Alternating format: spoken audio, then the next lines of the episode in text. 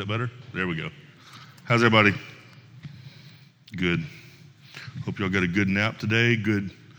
Uh, watch some good football or whatever you like to do on your Sunday afternoons. I want to invite you to open your Bibles to 1 Corinthians chapter 2. If you would.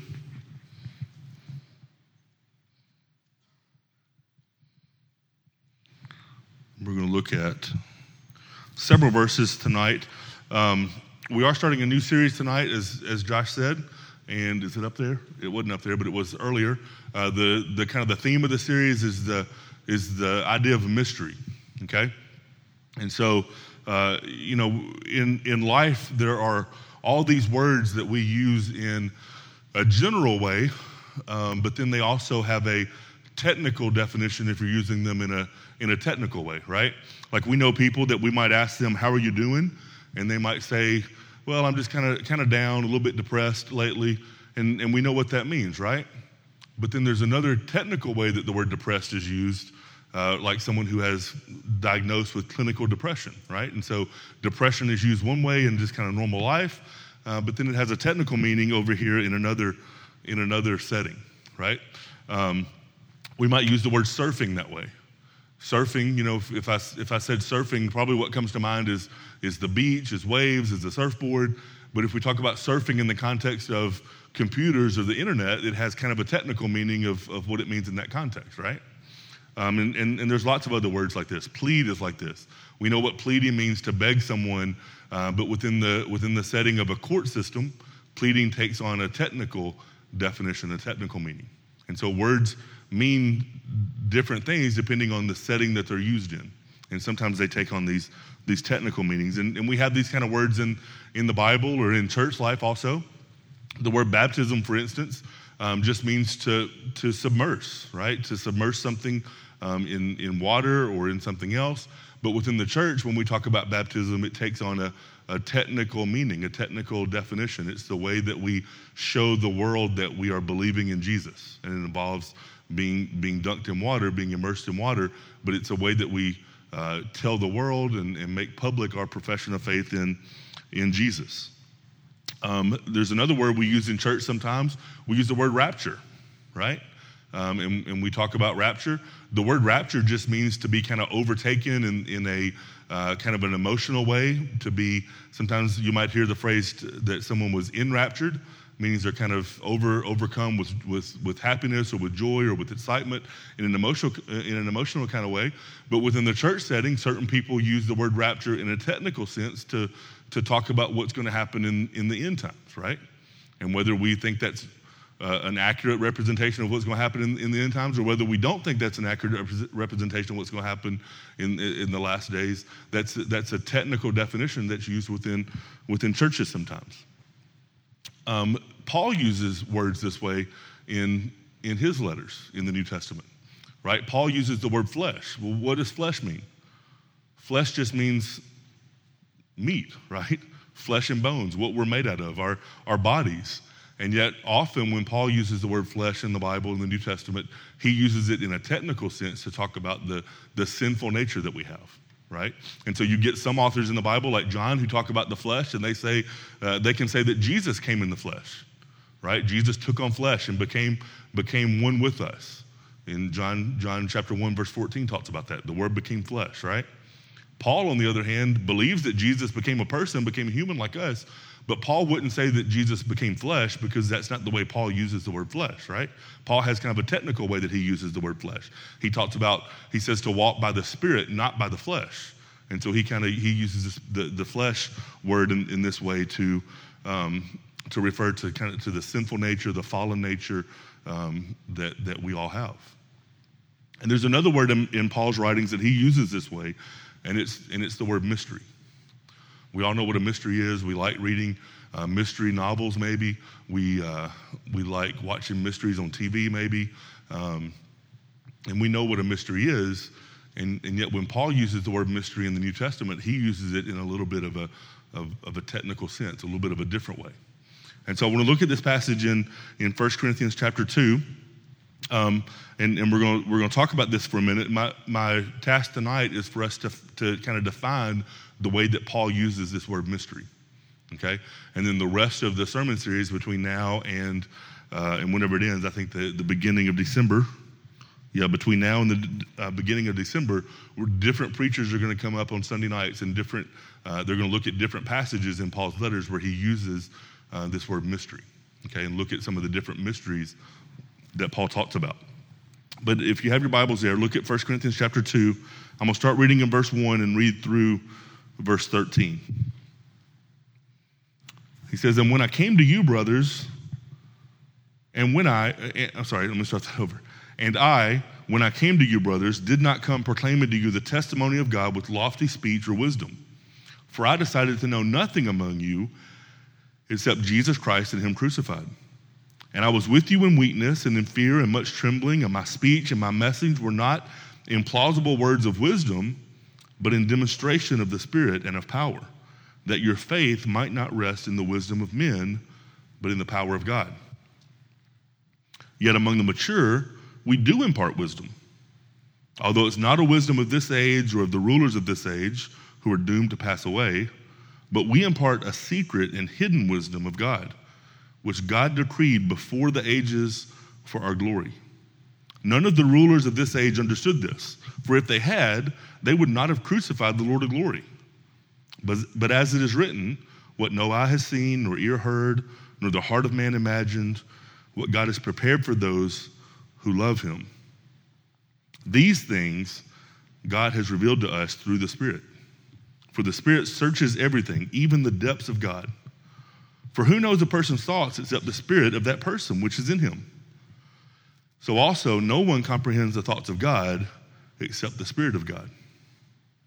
Now, we have received not the Spirit of the world, but the Spirit who is from God, that we might understand the things freely given us by God. And we impart this in words not taught by human wisdom, but taught by the Spirit, interpreting spiritual truths to those who are spiritual. Let's pray. Father God, we thank you for your word tonight. And God, I pray that your Holy Spirit will be here among us, that you would send him as your word has promised that you will. And Father, I pray that you would help us to understand your word. Help us to see the meaning of your word, but also, Father, help us to see the significance of your word. And I pray that you'd help us to apply your word to our lives, that we might be better followers of you, more faithful believers in Jesus. God, we thank you for him, and it's in his name we pray. Amen. Well, one of the first things you might have noticed as I read through that passage was uh, I told you this was going to be a series on how the way that Paul uses the word mystery, uh, and you may have noticed that I didn't say the word mystery.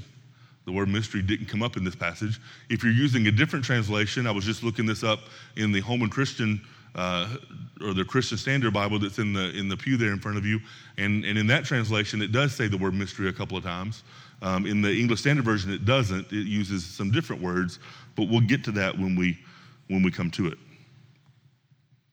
But I want to look at a couple things and then give some examples. So first of all, let's look at look at verses 1 through 5.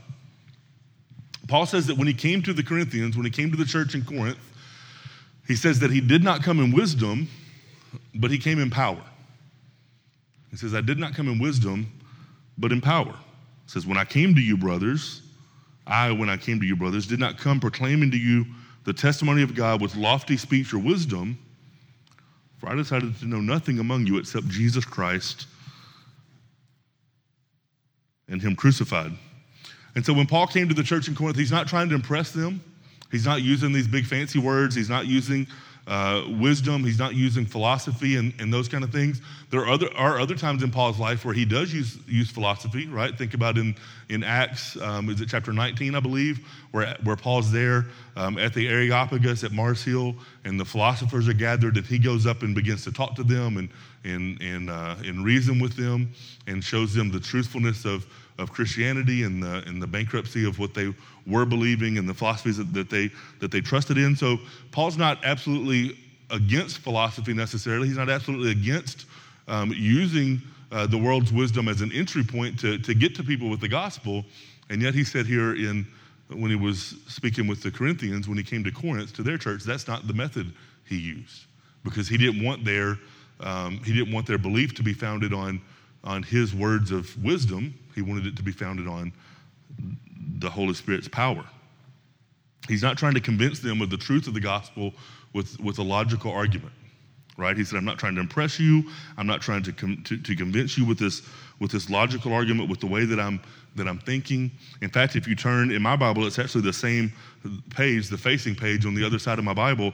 Um, if you look at 1 Corinthians chapter 4, Paul says that when he came, he came, not only did he not come in wisdom, he says he did come in foolishness, the foolishness of, of the gospel.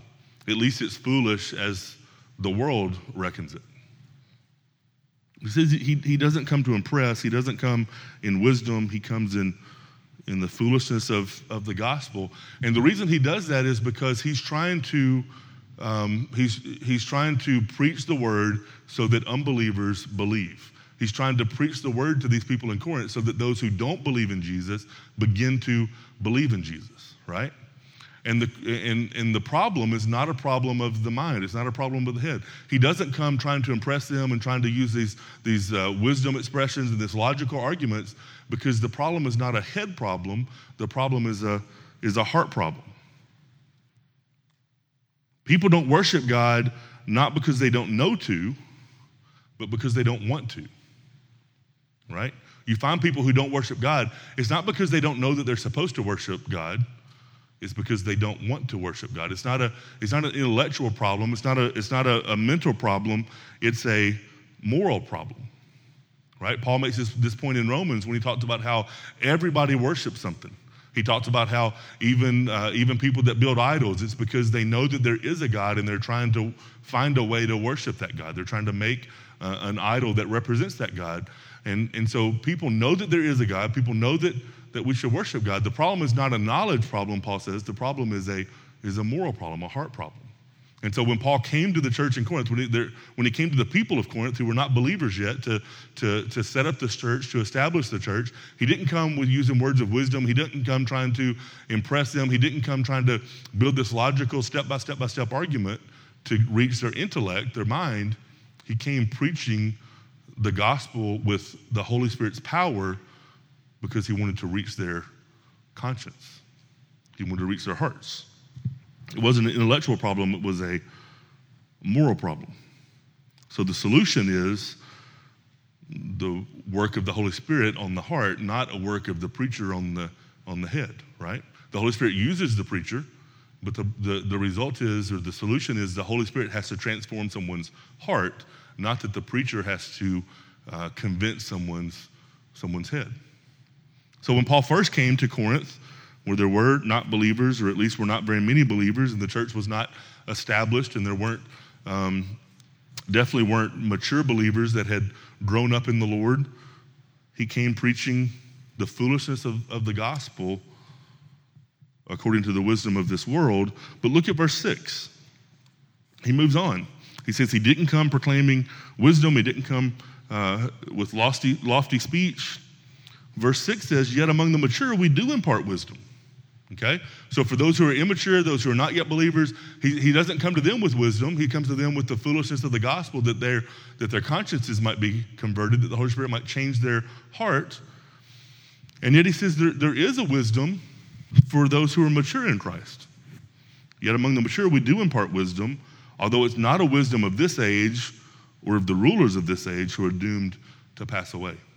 So there is a wisdom that Paul wants to wants to uh, wants to pass on to those who are mature in Christ, but it's not the type of wisdom that we might consider wisdom in this world, right? If he had come with preaching this type of wisdom to the unbelievers, they wouldn't have recognized it as wisdom because it's it's contrary to what the world says.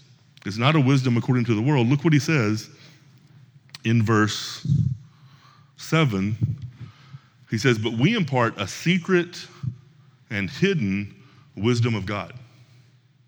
We impart a secret and hidden wisdom of God, which God decreed before the ages for our glory. So there's this secret wisdom, this hidden wisdom of God that Paul is wanting to impart to mature believers. Okay? And if you look at that word secret, that word is mystery. Okay? And so the word mystery does appear in this passage. If you look at the at the Greek words that are behind that, you know, there's there's multiple different different ways that you can translate one word in, into English. But this is the Greek word. The, the word is mysterion, which sounds like mystery in English, but it's the Greek word mysterion. And, and that's the word here that these translators have translated secret. In other, other translations, the Christian Standard that I mentioned translates it as mystery. So if you read that passage, it says, this hidden mystery of God. So here it is. So for unbelievers, Paul comes preaching the gospel, get you converted, let's, let, us let us believe in Jesus, let's speak to the conscience. To those who are mature in Christ, now let's learn the, the depths of the mysteries of God. So, what is a mystery of God? The way that Paul uses it right? We said that, I said before, there's these technical definitions. We know what a mystery is. We think of a mystery like in a novel or in a TV show or something like that, something where someone's trying to figure out what's going on. Think of like the Scooby Doo cartoons. If you, uh, if you like those kind of mysteries, think of like the Hardy Boy books. I read those growing up, and they were always trying to solve a mystery. Here, just recently, I've been reading um, some Mark Twain books. I've been reading Tom Sawyer. I've never read those books before, and so I read I read Tom Sawyer, and then I finished that one. It was it wasn't very long, and so then there was the next one in the in the collective works that I had was Tom Sawyer um, Abroad, and I finished that one, and then now I'm reading Tom Sawyer Detective. And he's trying to solve this mystery about these two diamonds that were in this guy's heel of his boot. They had a secret plate screwed on there and they hid the diamonds inside of it, which I don't care about that, but that was the mystery that he discovered, right? He's a detective. He's, he discovered that mystery. But that's not how Paul uses the word mystery. When Paul uses the word mystery in this, in this technical sense, here's what it means it's an eternal plan of God that has now been revealed in Christ. It's an eternal plan of God that now has been revealed in Christ. So, a mystery for Paul is something that God had planned all along, but it's just now been revealed in Christ, or through Christ, or, or because of Christ. Okay? So, think about like a. Um, think about like a secret code and like a secret decoder ring right the message was there the whole time you just couldn't see it until you had the had the ring to decode it right? Think about like something that's written in, um, in some kind of ink that you can only see under a black light, right? The, the message was there the whole time. You just couldn't see it until you looked at it through the, uh, through the black light. And that, that's what a mystery is for Paul. That's the way that Paul uses this word in this technical sense. A mystery is a, is a plan that God has had all along, but it's now been revealed in Christ, meaning it's a mystery that God planned. It's part of his eternal plan, but we only can now see uh, see what it, uh, see it and understand it and, and, and come to realize it if we look at it through Jesus, if we look at it through the gospel. Okay? And we'll, we'll talk about some examples of this in, in a few minutes, but I want to point out a couple things before we do uh, about, about what these mysteries are. In, in verse 7, he says, We impart a secret, hidden wisdom of God, which he decreed before the ages of our, for our glory. So these, these mysteries that we're going to be looking at over the next few weeks, are, these are things that God has decreed from, um, from before the ages for our glory. These are not things that God has decided to kind of react to in time. These are things that God planned way, way back at the beginning of creation, even before the beginning of creation. He had these, th- these plans in mind and he put these plans into effect, but they didn't come around and, and we weren't able to realize them and understand them and see them until until the gospel, until Jesus comes. And now we look at them through the lens of Jesus, through the lens of the gospel. I don't know if you've ever seen those people that do those uh, do those neat like chalk paintings. You ever seen those people? And sometimes they'll be preaching or, or teaching, and they'll be doing the painting the, the same time behind them. You know what I'm saying? Um, we've had some people come in here and do that uh, here before for some women's events and things like that. I, I remember, but there's some people who do those, but they do them upside down right? I don't know if you've seen those. They do them upside down. They draw the picture in chalk, all, all that kind of stuff, the pastels, all that stuff, but they, they do it on like the black felt, everything the same way, but they do them upside down. And so you're watching them and you're trying to figure out what's going on and you can't see, you can't see what it is until the very last second when they flip it up and it's like, oh, that's what it was the whole time, right?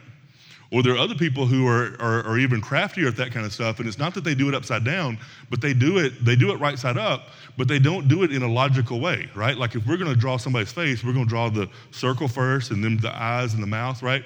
But they do it in such a way to where they're not they're not doing it in that kind of logical order. They're they're, they're, they're drawing the little details here and there and putting them all together, and you don't, but, but the image doesn't come across until they get the very last part on there. You understand what I'm saying? That's kind of how, how a mystery for Paul works in this technical sense. It's there the whole time. It's working the whole time. God's got it in, in, in plan the whole time. The whole plan's coming together, but you don't see it until the until kind of the, the final moment whenever Jesus comes on the scene, when the gospel happens, when Jesus dies and is and is resurrected even. He says it was decreed before the ages. In verse 8, he says it's not understood by the world. He said, None of the rulers of this age understood this. For if they had, they would not have crucified the Lord of glory. None of the rulers of this age understood the, the, the plan of the gospel. They didn't understand the, the mystery of, of God that He put into effect with, with Jesus as kind of the, the linchpin that, that makes it all happen. If they had understood it, if they had known what was going on, if they had understood the plan of God, they wouldn't have crucified Jesus to begin with. So it's something he's decreed from, from long ago, from before the ages. It's not understood by the world. And then look at verse 9. Verse 9 says, uh, but, but as it is written, what no eye has seen nor ear, uh, I'm sorry, not, not, not verse 7. Look at verse, uh, yeah, the, the end of verse 7. The end of verse 7 says, He did it before the ages, and He did it for our glory. I said verse 9, but I meant verse, verse 7, for our glory. Okay? And then we do see this also, at, we do see it at the end of verse 9 as well. He says, No eye has seen, nor ear heard, nor heart of man imagined and it says, What God has prepared for those who love him. He's done it for our glory, and he's done it for those who love him. He's prepared it for those who love him. So, the, so the mystery of God that, that Paul's talking about in this, in this technical sense, or the mysteries of God that Paul's talked about in, in these technical senses, is something that's decreed from before the ages. It's a plan that God put into a, to a place where God planned for it to happen before the ages began. It's something the world didn't understand. It's something that has been done for those who love him, for the benefit of those who love him, for our glory, even. And it's something that we don't see if we're not looking with spiritual eyes, if we're not looking through the lens of Jesus, we're not looking through the lens of the gospel.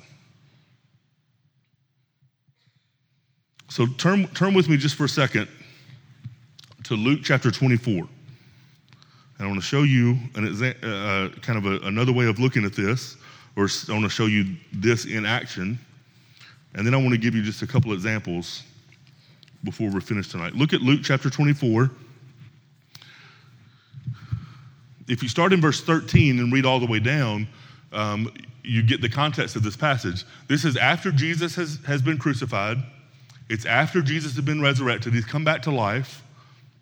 He's appeared to, uh, actually, he hasn't appeared to the disciples yet. He's, he's just come back to life. And there are these two guys that are walking to this town called Emmaus and they're walking on the road to Emmaus. You may be familiar with this story. They're walking on the road to Emmaus, and, and Jesus appears there with them. And that apparently doesn't surprise them. Maybe he snuck up from behind, or they thought he was behind him and just kind of gained ground on him, or whatever. But he's, he's there with them, and they begin talking. He's listening to what they're saying, and they're talking about Jesus. They're talking about their crucifixion. And Jesus says, What are you talking about? What's this news that, that you have? And they say, Are you the only person in this whole region who hasn't heard what's happened? And Jesus says, What happened? And they tell him about the crucifixion of Jesus, right? We'll look down to verse, um, verse 25. They've been saying all that. They've been having this whole conversation. And here in verse 25, now Jesus is going to respond to them. Verse 25, and Jesus said to them, O foolish ones and slow of heart to believe all that the prophets have spoken. Was it not necessary that the Christ should suffer these things and enter into his glory? And then look at verse 27. Beginning with Moses and all the prophets, he interpreted to them in all the scriptures the things concerning himself. And then skip down to verse 44. In verse 44, he's talking here to the disciples. After he had that conversation with the, with the people on the road to Emmaus, now he's talking to, he's appearing to the disciples, talking to them. And look at verse 44. And then he said to the disciples, Jesus said to the disciples, These are my words that I spoke to you while I was still with you, that everything written about me in the law of Moses and the prophets and the Psalms must be fulfilled. And then verse 45 Then he opened their minds to understand the scriptures.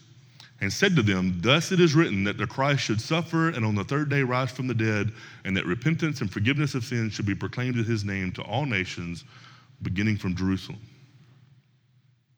So what does Paul? What does uh, what does Jesus do in those two situations with the with the men going to Emmaus and then with the disciples that he's talking to there later? In both those situations, what Jesus does is he opens their eyes to begin to understand the Old Testament with, with fresh eyes, with new eyes, from a new perspective, through the lens of the gospel, right? I'm wearing glasses. If I take my glasses off, I can't see all that well, right? Some of y'all look a little better, maybe. Some of y'all don't look so good, maybe, right? But if I put the glasses on, now I can see you the way that you're meant to be seen.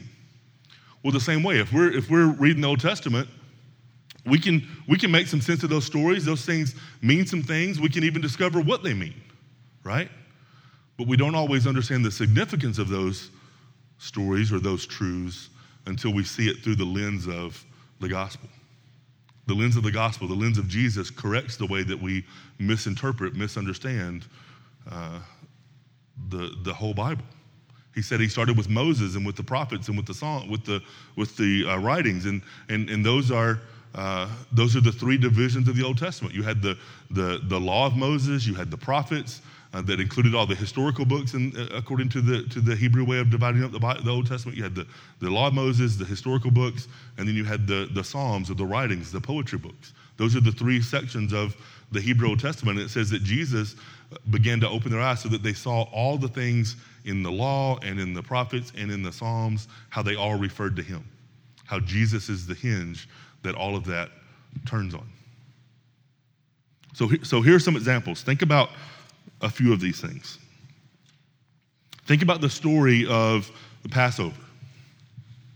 Right? We know the story of Passover. The, the, the Israelites are in Egypt. They're, they're enslaved in Egypt. They're having to make the bricks. It's hard, all that kind of stuff. Uh, Moses kills the Egyptian. Remember that whole story? And then God tells Moses he's going to lead them out of Egypt. And he comes with the 10 plagues and he goes through all, those, all the different plagues. And he gets to the 10th plague and he says, he says, uh, you know, you're supposed to have this feast and kill this lamb and eat it in a certain way, or cook it in a certain way and eat it a certain way. Have your belt on and your robe on and your staff with you, and you're ready to go. And he says, that night you take the blood and put it on the doorpost of your house, on the two doorposts and on the lintel on top. And he said, that night the angel of the Lord is coming and he's going to kill the firstborn of all those households. But when he sees the blood of the lamb, he'll pass over your house. That's why it's called Passover. He'll pass over your house and go to the next house, right? Well, we know what that means. That means that God is saving his people, Israel. God's providing a way for their salvation, providing a way for them to get out of Egypt. But we don't understand the significance of it until we see it through the lens of the gospel, through the lens of Jesus. That yes, the Passover is God uh, letting, getting his people, his, his Israelite people, his Jewish people out of the land of Egypt, out of slavery. But that's a picture of what he's going to do in the gospel of Jesus. That if those houses are covered by the blood of the Lamb, then they'll be safe from the angel of the Lord, the wrath of the Lord, right? If we're covered by the blood of the Lamb, Jesus, we're saved from the wrath of the Lord. And we don't, we don't see that significance until we look at it through the lens of, of the gospel. He's preparing his people to understand Jesus when he, when he comes. Think about the story of Abraham, and God tells Abraham to, to sacrifice his son Isaac. Y'all know that story? They're walking up the mountain, and, Isaac turns down and says, What's going on, Dad? We got, the, we got the wood and we got the fire, but I don't see a sacrifice anywhere. What, what are we doing? And Abraham says, The Lord will provide, right? And they get to the top of the mountain and they build the altar, and he puts the wood on top, and he puts Isaac on top, and he and he ties him down and gets him prepared, and he has his knife up, and he's about to kill Isaac. And God says, No, don't do it. Don't kill your son. Look over in the, in the weeds. There's a, there's a ram that's caught by his horns. Get him and put him on the altar instead. So we understand that story from the Old Testament. We, we read it. We understand that, that, that that's a test that God has given to Abraham. We understand that Abraham is, is faithful and, and trusting in God. If we go to, to the book of Hebrews, it even tells us that Abraham believed that God would raise Isaac from the dead if he killed him. And, and so Abraham's trusting that God is going to keep the promise he made, that he was going to have a great nation through Isaac. But if we read it through the gospel, once we get to the New Testament, we see that that's a picture again of us owing our lives for our sins and God providing the ram to take our place. Sub- substitutionary atonement, right? That's what we call it. That, that God took our sins and substituted a, a ram or a lamb for us. We see this throughout, throughout the Old Testament in the, in, the, in the priestly system, right? The priests that served God in the temple and had to make, make sacrifices every day, and, and, uh, and every year they had to make the sacrifice of atonement, and they took the one lamb, uh, the goat, and they sent him off, the scapegoat they called it, and they took the other one and they transferred the, put the hand on the head and transferred the sins onto the lamb, and they killed that lamb as, as, a, as a sacrifice for sins. And then we get to the New Testament and we see that Jesus is our sacrifice. Right? And so there, there, there, are things like this that God has put in place throughout history. Look, think about the, even the, the kings of Israel, right? God knew way back in, in Deuteronomy, God says, You're going to ask for kings here one of these days. And when you do, here's the kind of king I don't, here's the kind of king that, that you're to put in place, right? Make sure he's one of your brothers. And it goes through the whole list in Deuteronomy 18 or Deuteronomy 17. And it, and it goes through there. And, and so they do. But what is the purpose of having a king? Well, in the New Testament, we, we realize that David is a precursor to Jesus, the King of Kings and the Lord of Lords. And we see what Jesus' role is um, ruling over his kingdom as we see the good kings of, of Israel. Right? So we have, have all these things that, that happen throughout the Bible, and, and Paul references some of these and calls them mysteries, something that God put in place from long ago, from before the foundation of the world, and they're there and they're happening and they're unfolding the way they're supposed to, and, and yet we don't see the true significance of it until, bam, the gospel happens, Jesus is crucified, Jesus is resurrected, and it all comes into focus. And there's lots of lots of these mysteries that, that Paul talks about.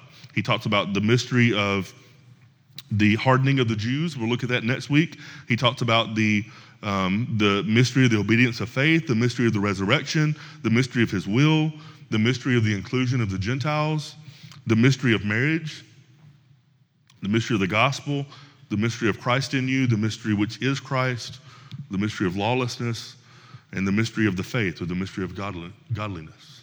And we'll look at each of those mysteries over the course of the next several weeks until we get through the beginning of, of December.